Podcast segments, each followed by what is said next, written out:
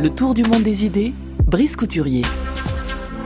Bonjour Brice Couturier. Bonjour Florian Delorme. Alors c'est votre dernier jour en studio, vous allez revenir bien sûr, mais vous allez partir pendant un petit moment. Vous partez pour Taïwan, l'ancienne Formose, où s'ouvre mardi, demain, une importante foire du livre. Oui, ce sera surtout une occasion de rencontrer des intellectuels et des écrivains de cette étrange République de Chine, à ne pas confondre avec la République populaire de Chine, avec laquelle l'île entretient des relations compliquées.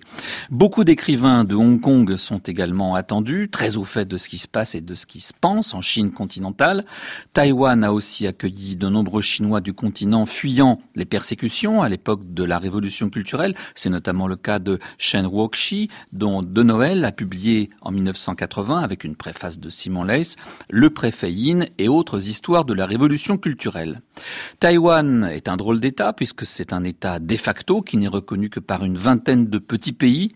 Pour Pékin, Taïwan est partie intégrante de la nation chinoise et il ne saurait y en avoir qu'une seule, c'est la République populaire de Chine. Les États-Unis eux-mêmes, pourtant protecteurs de Taïwan, n'ont pas d'ambassade à Taipei.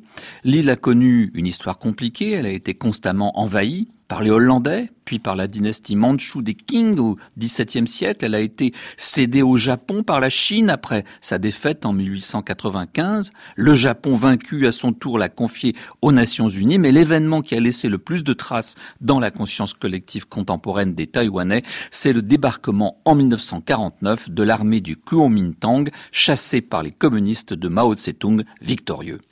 La révolte de la population locale contre ces envahisseurs nationalistes avait éclaté plus tôt, dès 1947. C'est ce qui restait dans les mémoires comme l'incident 228, le 28 février de cette année-là.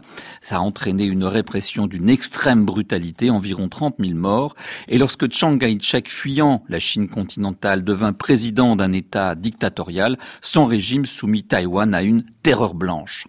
Alors la démocratie a fait, lentement son chemin dans les années 80 l'état d'urgence n'est enlevé qu'en 1987 et pour la première fois, en 2000, fut élu un président qui n'appartenait pas au Kuomintang, Chen Shui-bian, réélu en 2012. Mais le Kuomintang est revenu au pouvoir en 2008 puis en 2012 sous la direction de Ma Ying-jeon.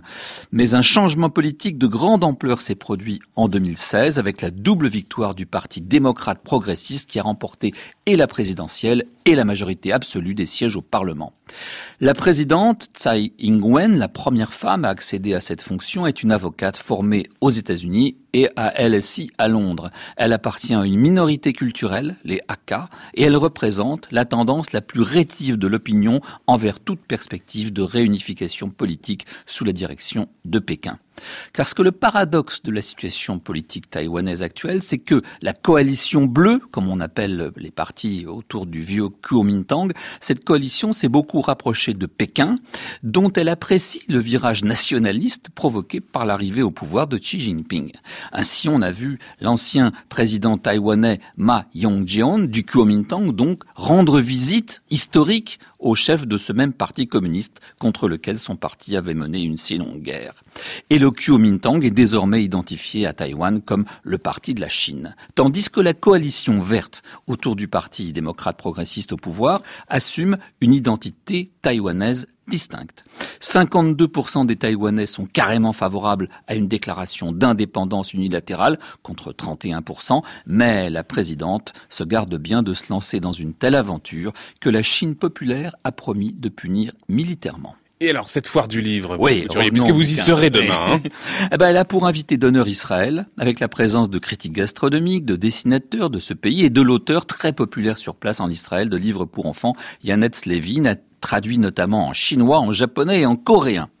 Mais notre Leila Slimani nationale, prix Goncourt 2016 pour chanson douce, vous vous en souvenez, et représentante personnelle du président Macron pour la francophonie, sera l'une des vedettes internationales du salon, aux côtés de la romancière américaine Wendy Walker. Vous avez peut-être lu Tout n'est pas perdu, un thriller psychologique traduit en français. Il y aura aussi la romancière archi populaire au Japon, Banana Yoshimoto. On dit d'elle que c'est l'héritière de Haruki Murakami et son premier roman La cuisine s'est vendu dans son pays à 2 millions et demi d'exemplaires exemplaires, ça fait rêver.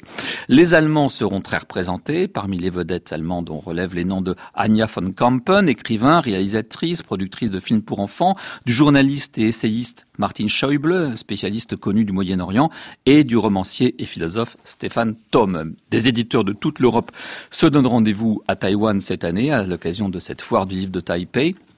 De nombreux Français, bien sûr, mais aussi des Autrichiens, des Tchèques, des Grecs, des Estoniens, des Italiens et des Portugais. C'est donc un événement intellectuel de portée internationale. Mais ce que je vais chercher sur place, c'est Taïwan, une autre Chine pluraliste et authentiquement démocratique. Donc euh, à demain à Taïwan.